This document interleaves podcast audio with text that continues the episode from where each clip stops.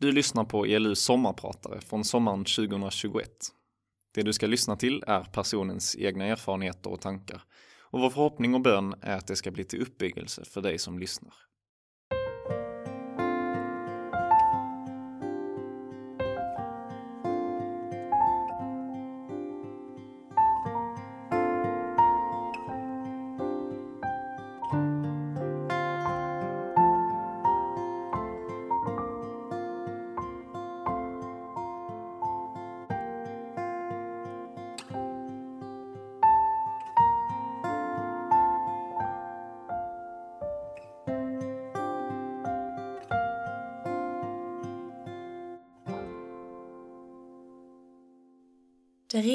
Telefonen med ett okänt nummer. Jag halar upp mobilen och fickan, sätter den mot örat och presenterar mig som jag brukar. Det är en journalist från Expressen som vill göra ett reportage om mig. Jag undrar över vilken prestation under mitt hittills 20 år långa liv som en journalist på Expressen möjligtvis skulle vilja skriva om. Jo, säger hon. Jag läste ett reportage om dig och dina systrar i lokaltidningen. Jag skulle vilja skriva en artikel om hur det är att vara trilling och fylla 20. Jag suckar inombords. Det är väl typiskt. Man kan försöka anstränga sig och prestera hur mycket fina saker som helst i livet men när de till sist ringer från Expressen och vill göra en intervju är det för att prata om omständigheter i livet som jag inte själv har kunnat påverka utan bara är. Mitt namn är Miriam Svensson. Vi befinner oss i mitt lilla kök på Sandgatan 14 i Lund och det här är mitt sommarprat. Jag ska prata om att välja Guds väg i livet om att vara älskad och förlåten av honom. Och självklart ska jag prata om hur det är att vara trilling.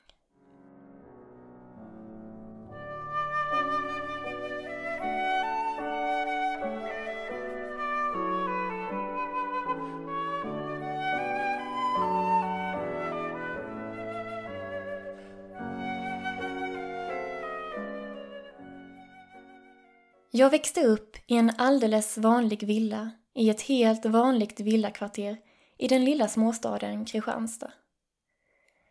Där bodde jag tillsammans med min mamma och pappa som än idag fortsätter att förse mig med den kärlek, omsorg och inte minst mat som jag behöver och med mina två älskade systrar Julia och Linnea. Jag och mina systrar gjorde allting tillsammans. Vi sov i samma rum, tävlade om samma frukostflingor, cyklade till skolan tillsammans, gick i samma klass, lekte med samma vänner, tränade friidrott tillsammans, lärde oss åka skidor tillsammans och firade alla födelsedagar tillsammans. Det fanns egentligen bara en sak i mitt liv som mina systrar inte var involverade i. Lektionerna uppe i flöjtrummet i musikskolans nybyggda lokal på Östra Boulevarden i Kristianstad blev snabbt veckans höjdpunkt. Och jag lärde mig att älska den förtrollande stämning som bara uppkommer när de noggrant formade tonerna tillåts flöda fritt under en konsert. Jag är för evigt oändligt tacksam mot mina fantastiska flöjtlärare Marie Nilsson och Henna Helistekangas som lärde mig att fångas av tonerna i de dramatiska och känslofulla flöjtstyckena som de lärde mig att spela.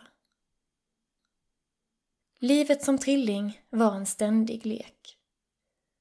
Trädgården var en hinderbana mitt i djungeln, badkaret en skönhetssalong och matbordet gästades ständigt av olika fiktiva karaktärer till våra föräldrars ibland stora frustration.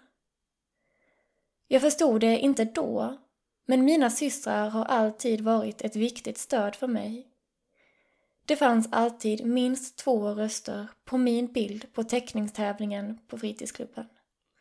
Det var alltid två till som faktiskt pluggade under de stökiga mattelektionerna i nian. Och när det blev konstigt att vara kristen var det alltid två till som också gick i kyrkan.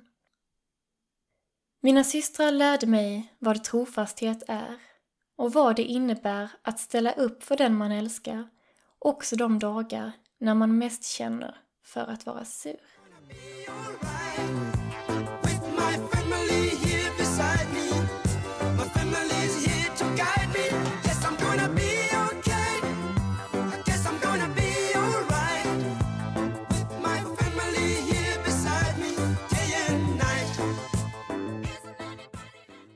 Det var sista kvällen på Credos nyårsläger i Halmstad.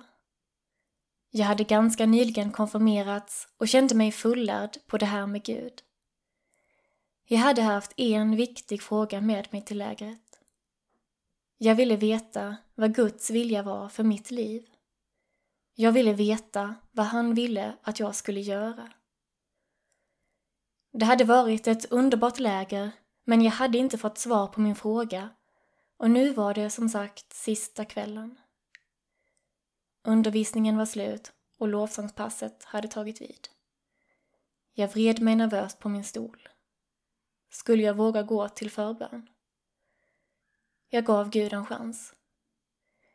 Jag sa till honom att om det finns en ledig förbönstation när jag vänder mig om och tittar så ska jag gå dit.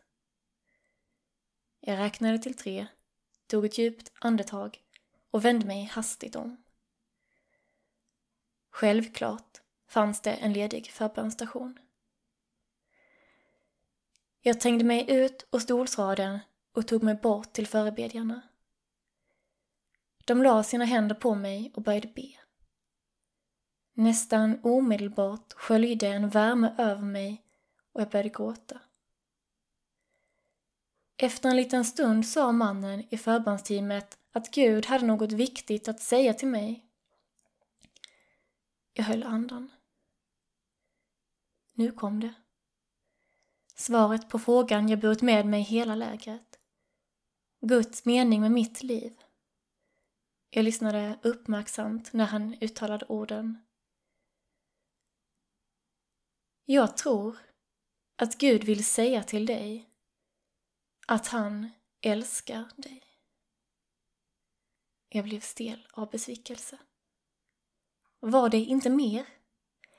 Att Jesus älskar mig hade jag ju vetat hela livet. Men så började det sakta gå upp för mig att det här var precis vad jag behövde höra. Jag förstod inte exakt vad, men jag började ana att det fanns mer att upptäcka om Guds kärlek för mig. Jag bevarade den lilla händelsen i mitt minne tillsammans med en stilla undran om vad som nu skulle hända när jag så småningom återvände till vardagen på Österänggymnasiet i Kristianstad. Efter tre roliga och lärorika gymnasieår och ett på många sätt omvälvande och viktigt år på Strandhems bibel och lärjungaskola hade jag fortfarande inte riktigt förstått vad Guds godhet egentligen innebär för mig och hur djupt älskad jag är av honom. Jag hade tydligt upplevt att Gud kallade mig till Sandhem, men vart jag nu skulle ta vägen hade jag ingen aning om. Det fanns ingen molnstod och ingen eldstod i sikte så långt jag kunde se. Jag hade inga övernaturliga drömmar och jag upplevde inga direkta tilltal. Det fanns egentligen bara en sak jag riktigt ville.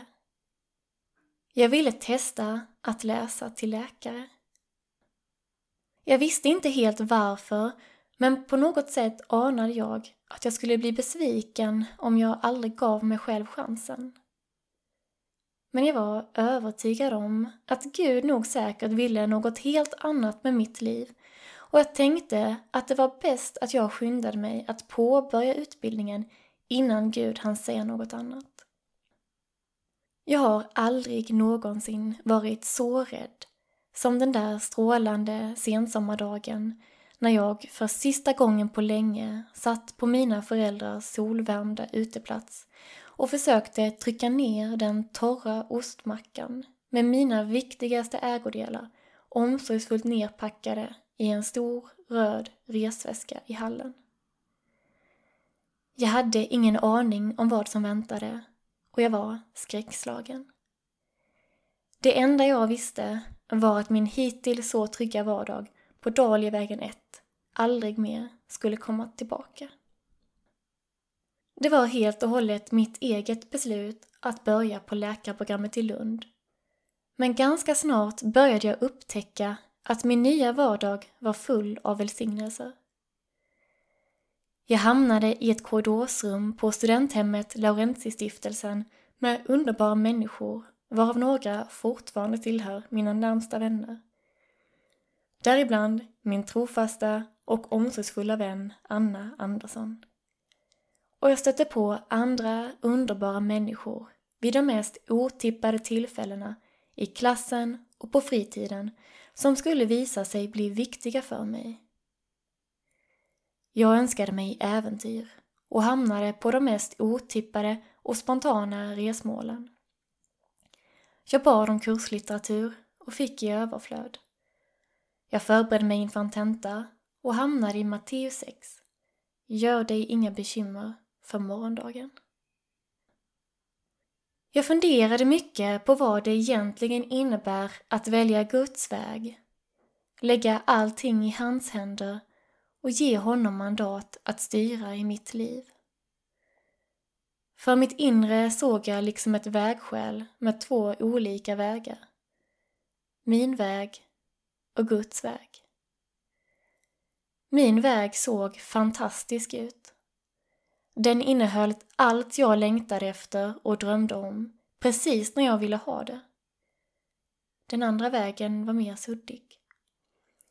Jag visste bara att det fanns saker längs min väg som inte fanns längs Guds väg. Och det fanns omständigheter längs Guds väg som definitivt inte fanns längs min väg.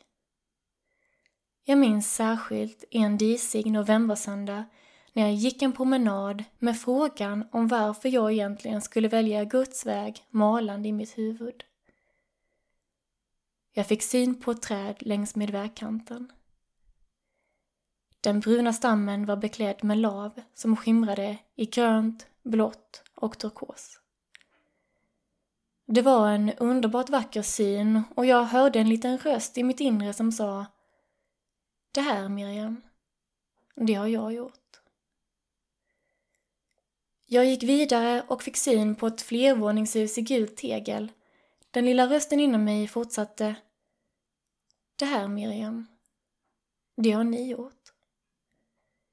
Det är ett funktionellt hus som ger tak till många människor. En del människor kanske till och med skulle kalla det vackert, men det kan inte mäta sig med skönheten i trädet du just passerat. Du kan leva ditt liv utan mig. Du kan till och med leva ett gott liv utan mig. Det finns många människor som gör det.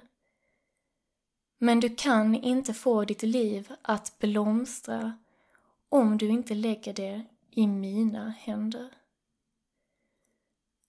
Försiktigt började jag öva mig i att lägga mitt liv i Jesu händer. Det var en liten men skrämmande bön som vid flera tillfällen skulle visa sig få stora och oanade konsekvenser.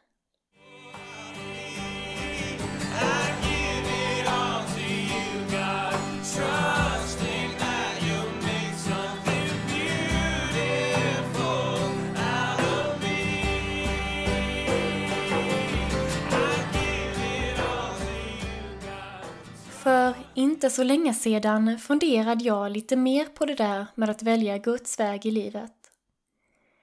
Vi befinner oss i min lilla studentlägenhet på Kastanjegatan 19C i Lund. Utanför fönstret har löven för länge sedan bytt färg från grönt till gyllengult för att till sist förvandlas till mörkbruna mattor under de kala trädgrenarna. Det närmar sig examen och i mitt huvud har frågorna kring framtiden återigen börjat hopa sig. Insikten slår mig att jag behöver någonstans att bo. Jag har hört från några vänner att en gammal lägenhet mitt i centrala Lund snart kommer att bli ledig. Jag skriver ett meddelande till den nuvarande hyresgästen och frågar om det finns möjlighet att hyra i andra hand. Lägenheten är tyvärr redan uppsagd och mitt namn finns inte ens med i bostadskön. Jag sjunker ihop på golvet. Smått förtvivlad över min egen krossade plan och börjar frenetiskt googla andrahandslägenheter på Blocket. Så slås jag plötsligt av en helt ny tanke. Så länge jag kan minnas har jag varit fokuserad på att förstå hur Gud leder och söka hans tydliga svar på livets stora frågor. Men tänk om jag hela tiden har angripit frågorna ur fel perspektiv. Jag kan inte räkna ut vart Gud kommer att leda, hur han kommer att göra det och när han kommer att handla. Och kanske spelar det mindre roll. Gud känner och förstår mig bättre än jag själv gör och han har lovat att leda mina steg, välsigna min väg och förse mig med vad jag för varje dag behöver. Kanske räcker det med att bara lita på hans omsorg och makt. Jag bestämmer mig för att pröva min nyfunna hypotes och skjuter bostadsproblemet framför mig. Knappt tre veckor senare får jag ett meddelande på min mobil. På bästa läge i Lund finns det en ledig lägenhet som tillhör Filippi, den kyrka jag är medlem i. Och denna gång är det mitt namn som står överst i den bostadskö jag inte ens kan komma ihåg att jag någonsin ställt mig i. Jag bestämmer mig för att betrakta erbjudandet som en välsignelse från Gud och tacka genast ja. Världens viktigaste fråga handlar inte om att tro eller inte tro på Gud, utan om att förtrösta på honom. Att förtrösta på Gud innebär mer än att bara tro på hans existens. Det handlar om att luta sig så fullständigt mot hans löften att man skulle gå under om han plötsligt svek. Förtröstan är ingenting som vi i första hand vinner när vi upptäcker att vi fått det vi bad om, utan tvärtom någonting som vi övar oss i när vi tvingas be samma bön om och om igen, utan att vi ser något resultat av vår bön. Vägen till förtröstan är ett jobbigt arbete, men förtröstan i sig innebär vila. Det handlar mindre om att leta efter det som är rätt och mer om att lita på hans makt och omsorg. Förtröstan ger inte svar på livets frågor, men det fyller ovissheten med en efterlängtad frid. 'Cause when I trust in you,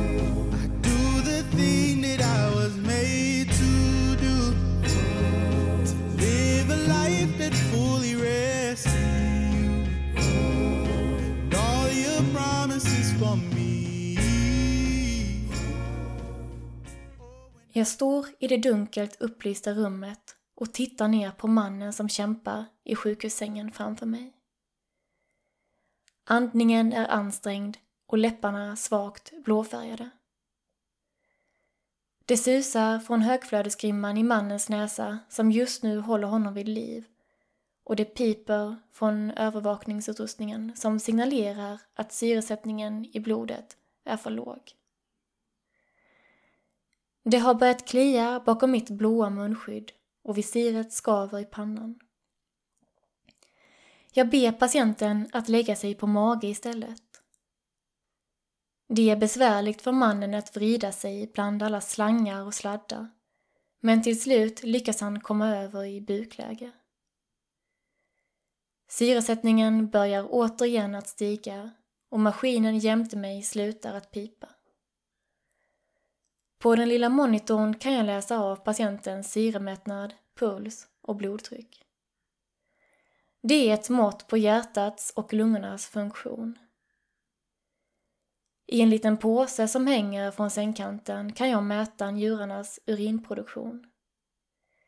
Vi är mitt uppe i en pandemi och jag befinner mig mitt i dess centrum. Ibland funderar jag över vilket av kroppens organ som är det viktigaste. Om hjärtat slutar att pumpa runt blodet i kärlsystemet kommer övriga organ snart att gå under av syrebrist. Om njurarna plötsligt slutar att rena blodet kommer vätska och salter snart att ackumuleras i kroppen tills den dör i förgiftning eller hypotensivt lungödem. Om hjärnan plötsligt slutar ta emot, processa och skicka ut nya signaler till kroppens olika celler kommer övriga organ snart att bli som en odirigerad orkester som har förlorat sin förmåga att hålla musiken levande. Ibland kan vi människor fastna i ett meningslöst jämförande om vem som är viktigast eller mest värdefull. Men det handlar aldrig om vem som är viktigast, utan om att hitta sin plats och sin uppgift. Hjärtat är bäst på att pumpa runt blodet i kroppen och njurarna är bäst på att reglera vätske och saltbalansen. Ett hjärta som slutar att pumpa och istället börjar försöka rena blodet förlorar snart sin förmåga att tillfredsställa sig själv och framförallt sin förmåga att tillfredsställa andra kroppsdelar. Det blir till ett liv som inte tillåts att blomstra.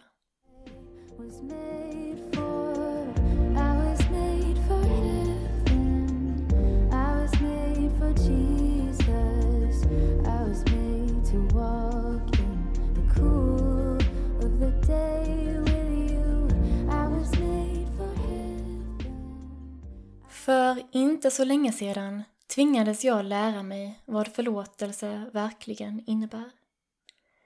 Jag säger att jag tvingades till det eftersom behovet att förlåta aldrig är någonting som vi själva kan styra över. Vi kan inte styra över vad andra människor väljer att göra mot oss.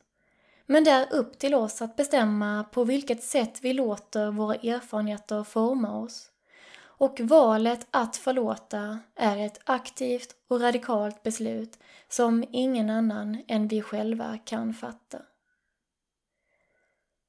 Tro inte för en sekund att jag ville förlåta. Tvärtom ville jag att den som sårat mig skulle få lida minst lika mycket som jag gjorde. Men jag förstod ganska snart att jag var tvungen att förlåta. Jag var tvungen att förlåta för att själv kunna bli fri. Fri från den bitterhet, vrede och smärta som hade flyttat in i mitt hjärta. Jag heter Miriam, ett namn som betyder hav av bitterhet. Som den passionerade människa jag är kunde jag inte låta bli att djupdyka i begreppet förlåtelse för att utforska och förstå dess innebörd. Det skulle visa sig bli en omvälvande resa långt bort från den enkla och många gånger felaktiga bilden av förlåtelse som jag fått med mig från sandlådan på förskolan. Jag vill inte på något sätt påstå mig vara färdig med mitt utforskande av begreppet förlåtelse och jag kommer heller aldrig bli det. Men det jag hittills har fått nåden att upptäcka har på alla sätt överträffat allt vad jag kunde föreställa mig och revolutionerat min syn på livets viktigaste sanningar. Jag skulle gärna berätta om mina erfarenheter och upptäckter om hur Gud mitt i all smärta upplevdes närmare än jag någonsin tidigare erfarit. Och om hur bönen blev den livboj som höll mig flytande. Men min egen ofullkomliga berättelse är alldeles för smärtsam för att jag skulle vara bekväm med att dela med mig av den.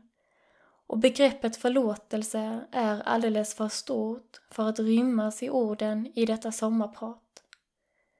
Men det finns en särskild händelse som blev viktig för mig och som jag gärna berättar om.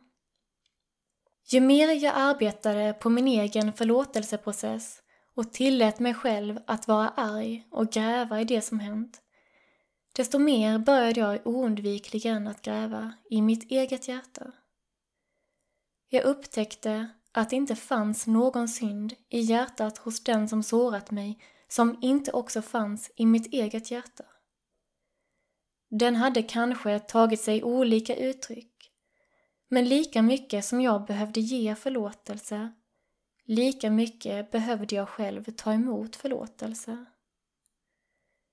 Det var framförallt en vän som fastnade i mina tankar. Jag hade inte förstått det tidigare, men plötsligt såg jag tydligt och klart hur illa och hur sårande jag betett mig mot min vän. Och insikten fyllde mig med djup skam och ånger. Det slutade med att jag skrev ett meddelande och bad om förlåtelse för det som hänt. Det gick flera nervösa timmar utan att jag fick något svar. Till sist gick jag över till Laurentiikyrkan, föll ned inför altaret och bad. När jag kom tillbaka till mitt rum fanns det ett nytt meddelande på min mobil. Hej Miriam. Tack för att du skriver. Självklart förlåter jag dig. Du är redan förlåten. Jag förlät dig för länge sedan. Min egen förlåtelseprocess är på alla sätt ofullkomlig. Men i ljuset av min egen berättelse uppträdde en annan berättelse som på alla sätt överträffade min egen och som gjorde mig fullständigt hänförd. Det var berättelsen om en gud som älskade sin skapelse över allting annat. Han investerade ett helt universum i sina älskade avbilder. Men istället för att tillbe sin Gud svek människorna sin skapare och började tillbe det skapade istället för skaparen. I respons på människornas svek uppfylldes Gud av helig vrede och vi kan ana hans heliga vrede genom hela Gamla testamentet. Relationen mellan Gud och människorna var infekterad av svek och vrede och människorna kunde inte längre vara kvar inför Guds ansikte. Det fanns ingenting som människorna kunde göra för att gottgöra för sitt svek och ge Gud upprättelse för det som hänt.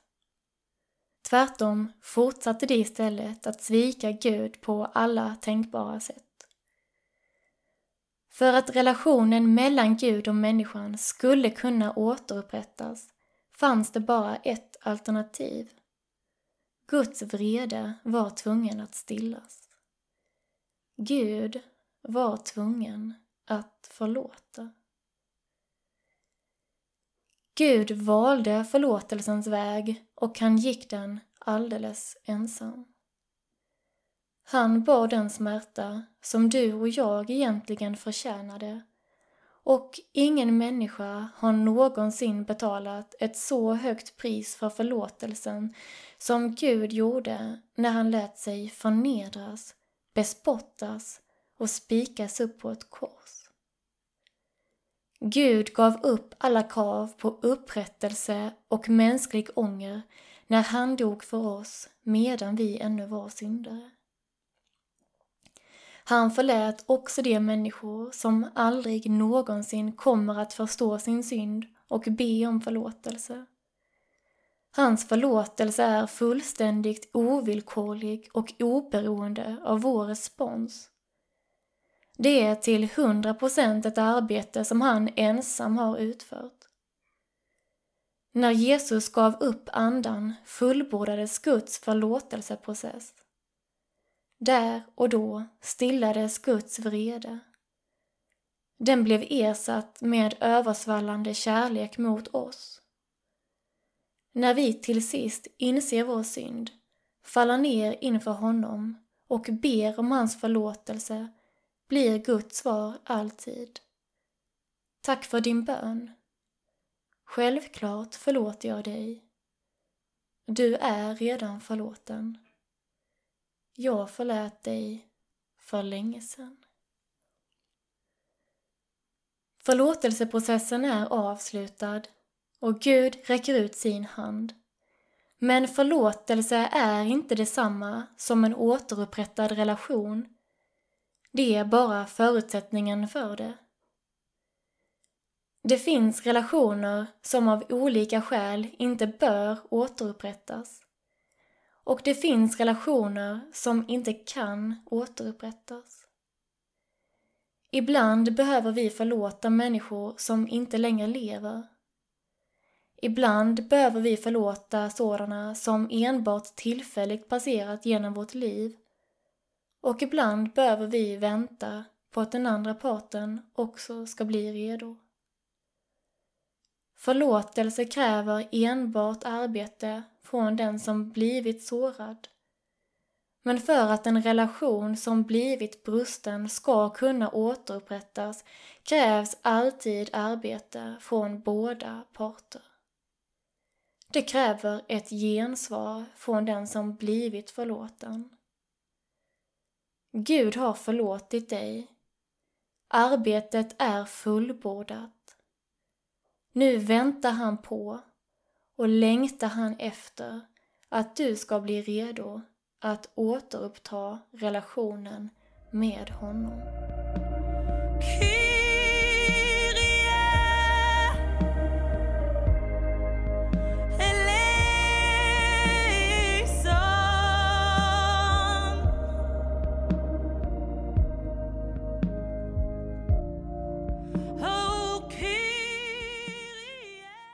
Jag sökte frid och befrielse från vrede och bitterhet och jag fann Jesus. Och i ljuset av vem han är och vad han har gjort för mig fann jag äntligen en djupare dimension av den sanning som Gud genom hela mitt liv har försökt att lära mig och som han var så angelägen om att berätta för mig den där känslofyllda kvällen på Credos nyårsläger för länge sedan. Nämligen att jag är älskad av honom. Jag heter Miriam, ett namn som också betyder den älskade. Kärlek är inte att leta efter det perfekta, utan att ha nåd med det operfekta. Höjden av kärlek är inte översvallande känslor, utan förlåtelse. Där fullkomlig förlåtelse råder finns inte längre någon bitterhet, ilska eller stolthet kvar som kan hindra kärleken. Bara där fullkomlig förlåtelse råder kan sann kärlek få utrymme att flöda fritt mitt i en ofullkomlig värld. Guds kärlek slutar inte vid korset. Den manifesteras genom korset. Ty så älskade Gud världen att han gav den sin enda son. Och han som inte skonade sin son utan utgav honom för oss alla. Hur skulle han kunna annat än att också skänka oss allt med honom? Ingen människa har någonsin investerat i någon eller något så mycket som Gud har investerat i mänskligheten. Och ingen människa har därför blivit så djupt sviken som Gud har blivit sviken av oss. Därför har heller inget människohjärta någonsin upplevt den smärta som Guds hjärta har upplevt. Men ingen människa har heller förlåtit så fullkomligt som Gud har förlåtit oss. Och därför finns det ingen människa som någonsin kan älska så som Gud älskar. Vi är tillbaka i min lilla lägenhet på Sandgatan i Lund. När jag skriver ner mina tankar inför det här sommarpratet sitter jag och blickar ut över gamla kirurgen. Lägenheten blev min några veckor efter examen och den har redan gett mig mycket glädje och stimulerat min fantasi till olika inredningsprojekt. Jag har mycket att vara tacksam över. Jag har ett jobb som jag älskar med världens finaste kollegor. Jag har en familj som jag älskar och vänner som betyder oändligt mycket för mig. Jag är rikt välsignad med intressen som får mig att må bra och med minnen från spännande resor. Men det är fortfarande mycket som jag inte vet om framtiden och det finns många beslut som fortfarande behöver fattas. Det finns fortfarande ingen molnstod eller eldstod som leder mig. Jag har fortfarande inte fått något övernaturligt svar på frågan om vad Guds vilja egentligen är med just mitt liv. Jag vet inte vart han kommer att leda, hur han kommer att göra det och när han kommer att handla. Förlåtelse är fortfarande ett mysterium för mig. Jag har inte fullt ut förstått vad Guds godhet egentligen innebär. Jag har inte förstått djupet av hans kärlek för mig och jag skräms fortfarande av det okända. Men jag vet en sak. Jag är förlåten av Gud. Jag är älskad av honom och jag är buren av hans kärlek. Jag vet inte hur Gud leder, men jag vet att han gör det. Och när jag nu betraktar träden utanför mitt fönster, som för några veckor sedan såg döda ut, men som nu spirar av liv och grönska och drar in den ljumma luften som doftar friskt av vårblommor, väljer jag att njuta av skönheten runt omkring mig och låta frågorna vila tryggt i Guds allsmäktiga händer. Blott en dag, ett ögonblick i sig tröst var den som kommer på Allt ju Det finns ett nytt meddelande på min telefon. Det är från ELUs vikarierande verksamhetsledare Oskar Obben Wikdahl.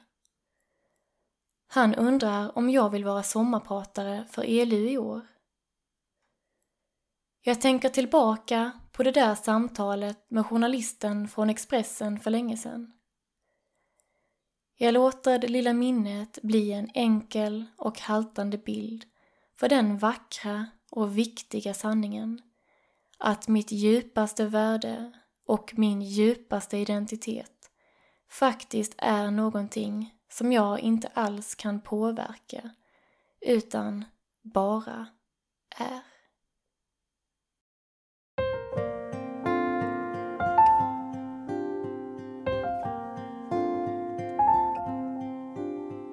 Du har lyssnat på ELUs sommarprat.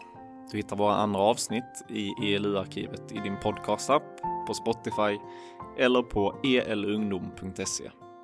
Där kan du dessutom ge en gåva eller bli månadsgåvogivare till ELU. Tack för att du lyssnat och ha en riktigt fin sommar.